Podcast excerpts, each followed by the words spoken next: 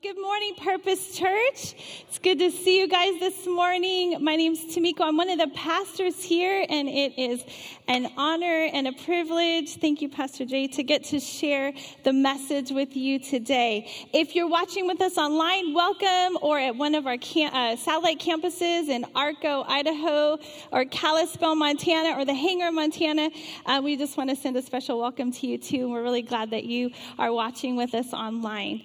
Um, so today, today in your um, program, you should have received uh, your study outline, and on that is a post it note.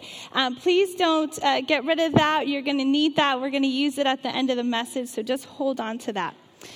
So, we have been studying the second half of the book of John in our series titled Upside Down How Jesus Reframes Everything. And we're studying how Jesus literally turned the world upside down. So, uh, several weeks ago, Pastor Glenn asked me if I'd be able to share today um, from the John chapter 14. And so, as I began to look at this chapter, I kind of thought, oh, wow, this is, this is a great chapter. Majority of it is the words of Jesus. He's speaking to his disciples, a lot of very encouraging words. Um, if you have been a follower of Jesus for a long period of time, you may be familiar with some of the, the scripture that we're going to read today. You may have even memorized it um, uh, at some point in in your life, even if you're not a follower of Jesus or new to the faith, maybe you're familiar with some of these words. And so as I was reading, I was just just uh, noticing that. But then I took a step back, and as we should always do when we're studying scripture, and kind of look at what happens before and what happens after. And in particular, what happens before in chapter 13, I think is really important for us to take note of before we dive into chapter 14. So, two weeks ago, Pastor Glenn brought the message from chapter 13. And in chapter 13, we see that Jesus has just shared the Passover meal with his disciples in the upper room. And so, as he was sharing the Passover meal, he took these elements that were um, from uh, traditional elements to the Passover the unleavened bread and the wine and he used those as an example, as a metaphor for what he was about to do, which was to lay down his life, to go to the cross for them and for us. And he talked about his body being broken and his blood being shed. Um, and so, this might have been a little bit confusing to his disciples disciples. And then he did something that also I think would have been very different and maybe confusing to them, and that was he washed their feet. Um, and as Pastor Glenn taught us, this is something so unusual uh, for the rabbi, the teacher, to do something, a lowly task that would have been reserved for the servant, to go around and wash their feet. And so he demonstrated that he would be laying down his life for them, and he demonstrated servant leadership. So the disciples are actually in this position of being kind of confused about what's happening. And then Jesus keeps talking about how he's going somewhere, how he's leaving them. And these men have been following him around um, uh, Israel, around Palestine for three years. They've grown so close to him. Um, they, he was their rabbi, their teacher. And here he is, he's saying he's going to leave. And so they're very uneasy. Uh, you might even say they're despondent because their teacher, their leader, is saying that he's leaving. And they're confused. Where is he going? If you're going somewhere, we want to follow you. We're your followers. Why can't we go with you? So, this is the situation that we're in when we come to chapter 13. Um, Jesus is trying to explain to them what is going to unfold and then bring comfort to them. He's trying to reassure them of what is about to take place. Even though this is going to be so heavy and difficult for them, he's trying to bring reassurance of what is going to happen. Maybe you can imagine, maybe you can put yourself in the story. Imagine what it would be like if somebody dear to you is getting ready to leave, maybe move or even um, getting to the end of their life. And so as I was preparing for this message, I was reminded of, or the Lord brought, I think, to my memory um, when my father passed away and I had just graduated from high school, just turned 18, and my dad was diagnosed with cancer, with terminal cancer, and he passed away within about three months of that diagnosis. And I remember kind of talking with him a little bit about what it meant to, to die and what was going to happen. Um, and it was a very difficult time, as you can imagine, for our family and for him, for, bo- for both sides, so to speak. For, for him processing um, that he was going to pass away at a younger age and then and leave behind everybody that he loved and worrying about his children and his family and what was going to happen to them. And then also for us thinking he's leaving. The person that is our father, our provider, that we've grown dependent upon, is no longer going to be a regular figure in our life. Um, my dad was a believer, and so I knew that he was going to go to heaven, and I knew that he was going to a better place. But that doesn't take away that feeling of, of sadness, of, of grief that we were going through. Um, he knew that my mom would take care of me, but he mentioned, I'm going to talk to your older brother. I'm going to talk to James, your brother James, and I know that he'll take care of you. And my older brother has definitely done that over the years, looked after me, been concerned about me, given me advice on my choices when I was a starving student, taking me out to dinner, um, inviting me into his home and his family. And so my dad was, was concerned and worried enough, and he le- left somebody for me in charge to, to be an assistant to me.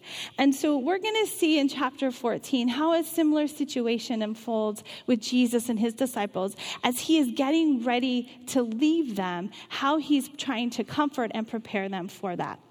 He takes a moment to exhort his followers and he shares where he's going, how to get there, and then what is going to happen next. So, first of all, where is he going? So the disciples are losing their teacher and they're very puzzled by where he's going. They don't understand why they cannot go with him. So let's start in John 14 at, at, the top of the chapter, verse 1. Do not let your hearts be troubled. You believe in God, believe also in me. My Father's house has many rooms. If that were not so, would I have told you that I'm going there to prepare a place for you? And if I go and prepare a place for you, I will come back and take you to be with me, that you also may be where I am. You know the way to the place where I am going. Or maybe in today's language, Jesus might say something like, Don't get stressed out. I'm going somewhere. It's an amazing place. My father lives there. You can't come right now, but you can come soon, and I'm going to get it ready for you.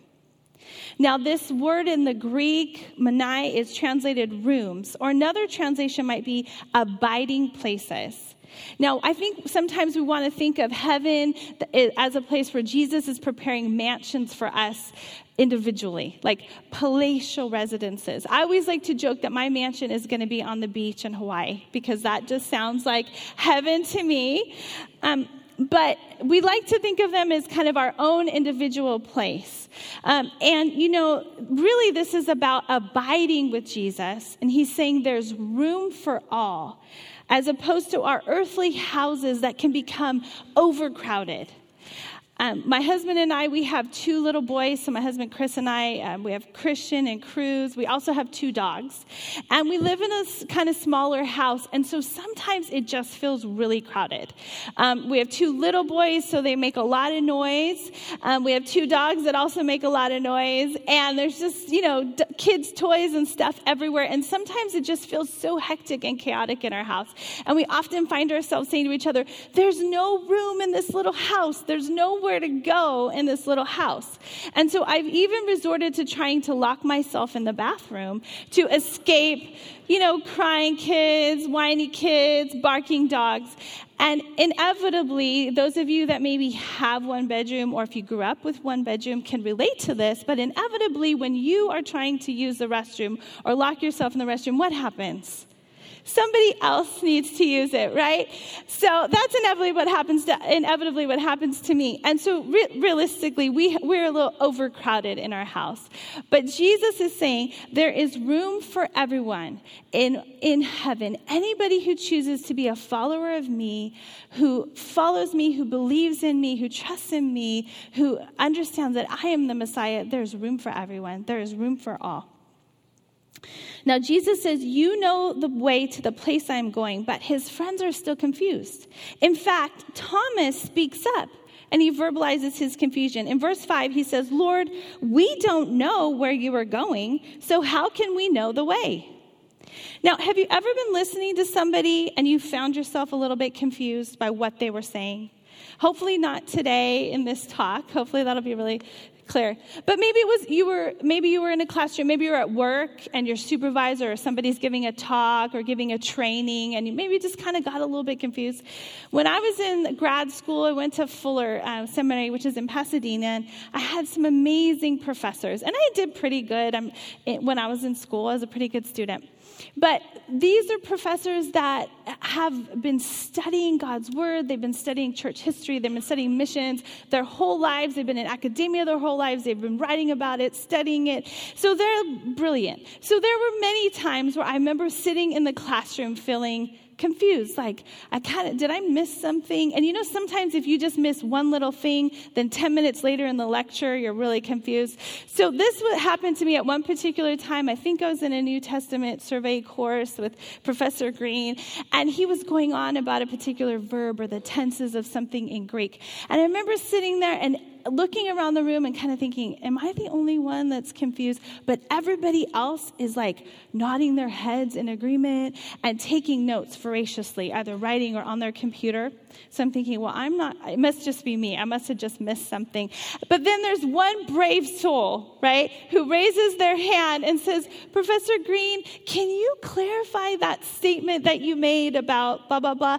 And then you hear this collective, sigh of relief, right? Because a lot of people were feeling the same way. So I feel like this is Thomas right here. Like he's the guy who stands up and says, Okay, Jesus, we're confused. Help us out here. Can you bring some clarity to what you're saying? And so Jesus attempts to do that with for them. So we back in back in chapter 14, let's pick up at verse 6. Jesus says, I am the way and the truth and the life. No one comes to the Father except through me. If you really know me, you will know my Father as well. From now on, you do know him and have seen him. So Jesus starts to answer this question how do we get there? With this first statement, this first phrase, I am the way. This concept of the way or ways of God is found in several other places in Scripture, and it denotes keeping along a path or a walkway. In Deuteronomy 5, verses 32 and 33, we read So be careful to do what the Lord your God has commanded you. Do not turn aside to the right or to the left. Walk in obedience to all that the Lord your God has commanded you, so that you may live and prosper and prolong your days in the land that you will possess.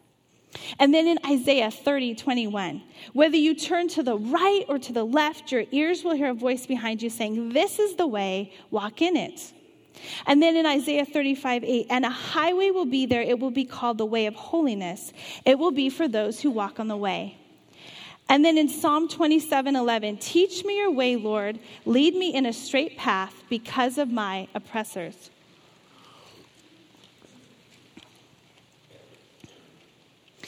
Just recently, my husband and I were at dinner with some of our neighbors. We regularly gather with our neighbors every week and we have dinner with them. And uh, we were uh, sharing conversations about summer vacations, and one of the family was, families was sharing about how they had gone to the Grand Canyon recently. And this started this conversation about what it's like to visit the Grand Canyon and to go there. And I don't know how, how many of you have ever been to the Grand Canyon? Okay, it's an am- amazing, expan- expansive place. Um, but one of our friends, Sarah, was talking about how when she had gone as a teenager, they had done something called the Mule Experience. Has anybody ever done the Mule Experience? I'm curious if anybody. Oh, I do see a few hands. Okay.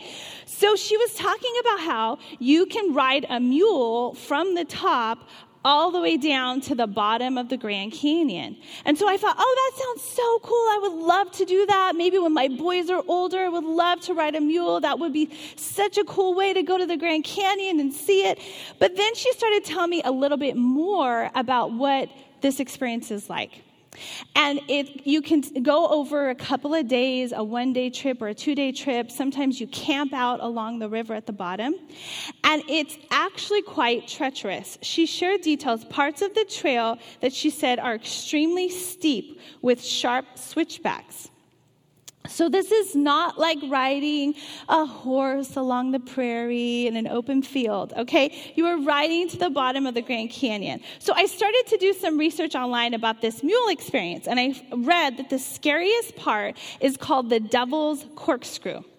And so one vacationer wrote on his blog, You'll be traveling on a trail so narrow at one point that your shoulder will nearly touch the wall, while at a sharp precipice straight down to the Colorado River yawns open on the other side. So basically, if the mule takes one little step off the trail, your history, right? But all of the mule riding experiences say that they've never lost anybody, ever. So I realized, I started to not get as excited about doing this, by the way. So uh, my interest level kind of waned. But m- these mules and the uh, uh, mules and the guides are so well trained and experienced. They have done this hundreds of times. So really, it made me realize that your only chance of making it to the bottom is to trust your mule and your guide. And really, the way to the bottom of the Grand Canyon isn't the trail, it's them. It's the guide and the mule. And so going through them is the only way to make it to your destination. So, another way to understand the way might be something like this. Maybe you've ever been lost. Okay, I know some of us don't like to admit when we're lost. Okay, I'm one of those people, I don't mind admitting it because I'm lost all the time. I have a terrible sense of direction. Uh, but one time I was traveling, I loved to travel, and I was younger in my single days, and I was in Japan with a friend of mine, my friend Carrie, and we wanted to go see one of some famous site. And so we had a map and we got on the train and we got off on the right uh, train stop and we got out and we were trying to follow this map and the directions we knew how to get there. But somehow we got lost finding this particular historical site. And so we went into this shop and asked this shopkeeper, or we attempted to ask this shopkeeper in Japanese how to get there. Now, my Japanese is very, very limited. Hers was even more limited. So you can kind of see what's going to happen next. So we're trying to ask him directions, and he's understanding where we want to go. So he's answering us in Japanese, but unfortunately, we don't understand him. So we're kind of looking at him, and our head is tilting to the side. And then we show him that we have a map. And so we think, okay, maybe he can show us on the map. And he does, but then we're still confused, which that we, we should have figured that out. We were already lost. Finally, he gets so frustrated and he says, Baka gaijin, which means silly foreigners in Japanese. and, and he storms out of his shop. And we thought, oh my goodness, we've offended him. And that's really rare. Like, the Japanese people are so hospitable and they always try to help you. But we realized he's going like this. And he's motioning for us to follow him. And he led us several blocks through some curved streets to where we were trying to go. And we realized he was the way to our destination. Um, the map didn't help us, the verbal directions, but he led the way. Jesus is the way to the Father. It is only through him that we can have relationship with the Father and spend eternity with him. Um, next, Jesus says, I am the truth. You know, many people can teach truth, and probably during Jesus' time, there were many rabbis that were teaching truth. But no one embodied truth like Jesus. Nobody was truth in human form. You know, some people want to teach about morality, but if they make impure choices, then their teaching is almost null and void, right? Or if they speak of forgiveness but hold bitterness in their heart, or speak try to teach on humility but are prideful. You know, leaders often fall from grace, and sometimes even if they're um, Hollywood actors or actresses or even politicians, it's almost like we expect that to happen, or we're not surprised because they are not, they don't embody truth. They are human beings, but Jesus didn't just make statements of truth, he was truth. Moral perfection was realized in him. And then finally, he says, I am the life. Psalm 16:11 says, "You make known to me the path of life. You fill me with joy in your presence, with eternal pleasures at your right hand." Nobody comes to God except through Jesus, and knowing him makes life worth living. In him we see what God is like, and that leads us into relationship with God the Father. You know, during this time, God was perceived as the invisible. Nobody had seen God or dared to think they had seen God. Even Moses, who saw God, only got to see his back.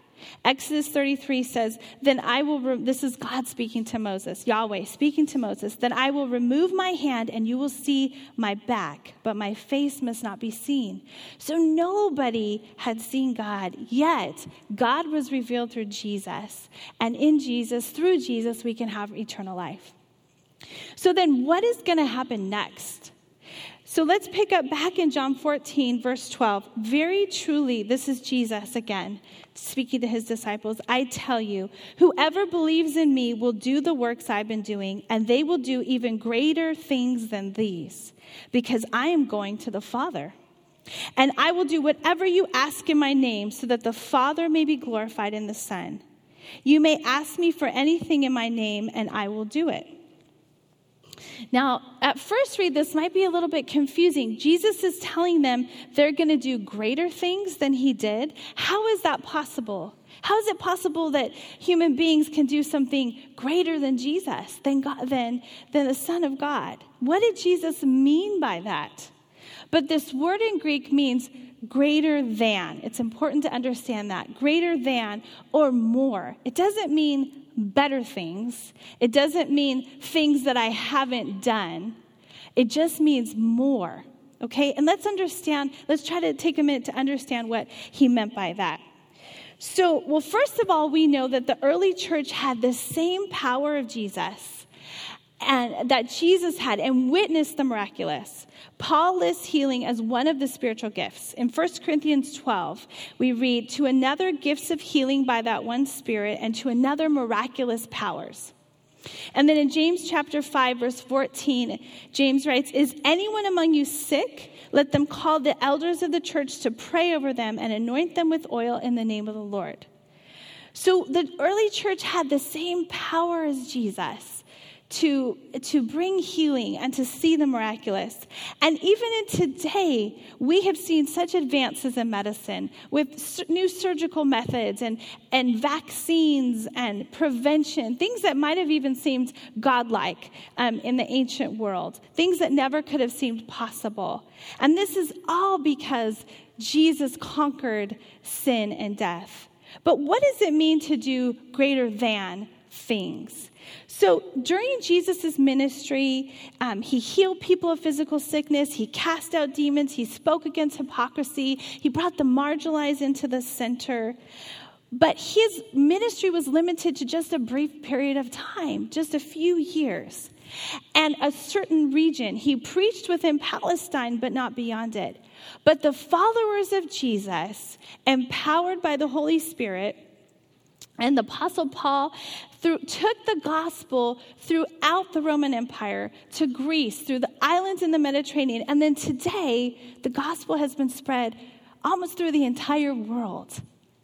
So in Jesus' time on earth, his ministry was limited to Palestine and the people in that area. But in matters of influence, since he has ascended to the Father and given us the Holy Spirit, the church, the name of Jesus and the good news and the gospel has been spread throughout the entire world. So it's not that the church is doing better things or things that Jesus hasn't, has not done, but more has been accomplished because of the outpouring of the Holy Spirit. The Spirit has worked mightily through the church, and greater works have been accomplished. You know, I was thinking recently about how the enemy is affecting the world today and kind of the world that we face.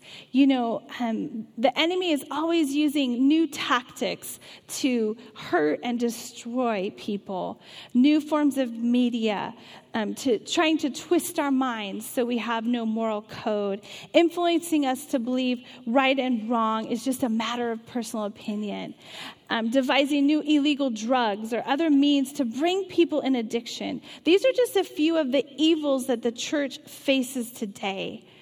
But how will the church be able to accomplish greater things than Jesus did? So Jesus explains um, in back in John chapter 14. So in verse 15, he says, If you love me, keep my commands. And I will ask the Father, and he will give you another advocate to help you and be with you forever, the Spirit of truth. The world cannot accept him because it neither sees him nor knows him, but you know him, for he lives with you and will be in you. And then down to verse 25, Jesus says, All this I have spoken while still with you, but the advocate, the Holy Spirit, whom the Father will send in my name, will teach you all things and will, will remind you of everything I've said. Peace I leave with you, my peace I give you. I do not give to you as the world gives. Do not let your hearts be troubled, and do not be afraid. So, who is this advocate, this comforter? It's the Holy Spirit. You know, the, this word parakletos in Greek we tra- is often translated as comforter. You know, when someone's hurting, doesn't it bring comfort to have people around them? Maybe you've been in a position of hurting and it brought comfort to have people around you, or you have been able to bring comfort to somebody. Jesus is saying, He don't don't worry, I know I'm leaving you and your your heart is breaking, but I am gonna send somebody to comfort you and support you. The Holy Spirit he was sending would to teach them and remind them of his teachings and empower them to do greater things.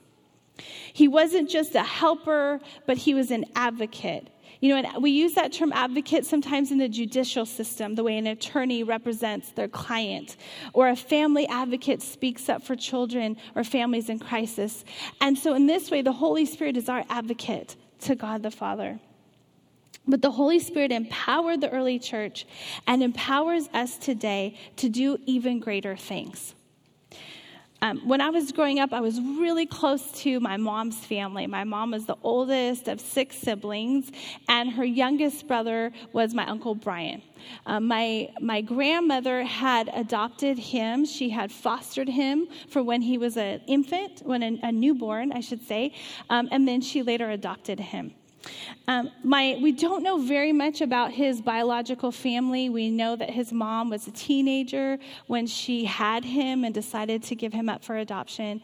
Um, and so, excuse me, so we don't know much about my, my uncle's um, history biologically. Um, but when he was a very young teen, he just started to get into partying and, and really fell deep into a hole of addiction to drugs and alcohol um, got, got addicted to methamphetamine and alcohol. And so for, uh, for my whole life, I just feel like he was in and out of our lives. You know, um, some of you may have experienced this of someone in your life that has an addiction. And so when they're out in that addiction, they're usually kind of away from the family.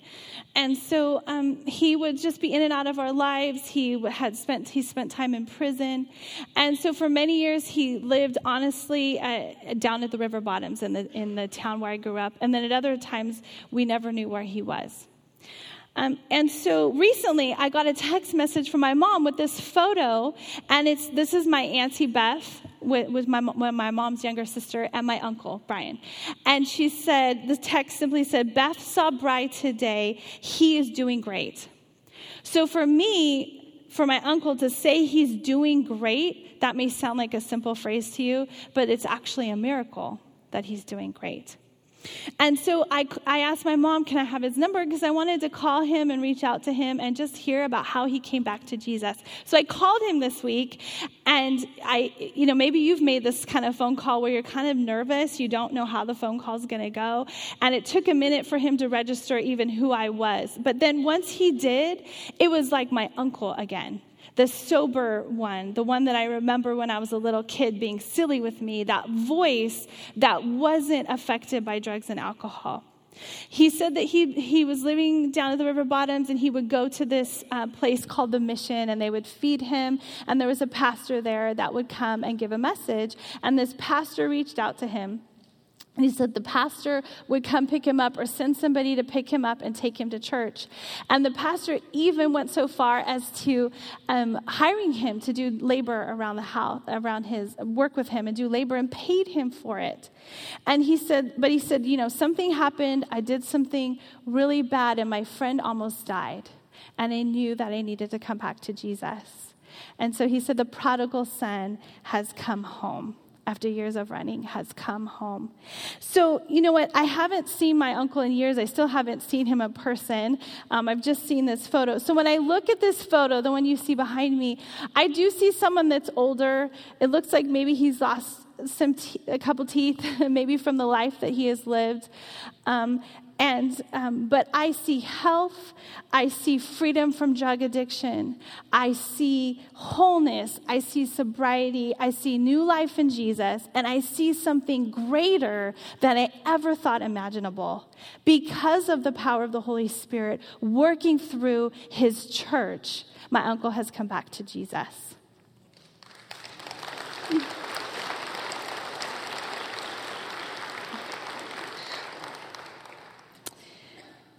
So, because of Jesus' victory over sin and death on the cross and the gift of his Holy Spirit, God is doing greater things through his church. And he wants to continue to do greater things in us and through us. So, as we finish up our time together, let's watch this video.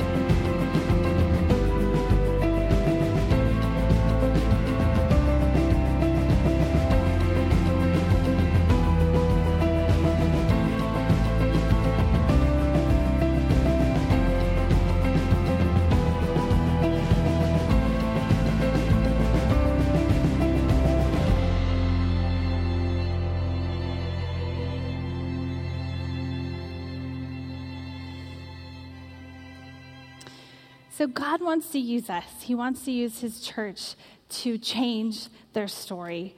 Um, so I want to invite you now just to respond to what you've heard today before we go back into worship. And I want you to grab that post it note. And I want to invite you to do, write down one of two things. So, first, maybe you have a situation in your life where you desire to see God do something great. You need God to do something great. And so maybe you will write, free, my, free someone, whoever that is, your uncle, your son, your daughter, from addiction. Restore my marriage. Bring my daughter back home. Heal my body. Heal my finances. So write down whatever, whatever the miraculous is that you need to see. Write that down on the post it note. Or maybe you realize you're in a position where God is wanting to do something great for you and you're ready to let Him do that. I want you to write that down. God, do something great through me. Or maybe just simply write, use me. Use me to change their story. I want you to take that post it, save it, put it in your Bible or your wallet or your purse, wherever you're going to see it frequently this week, to remind you that through the power of the Holy Spirit, God is doing greater things than these through His church, through you. So let's stand as we move back into worship. Thank you.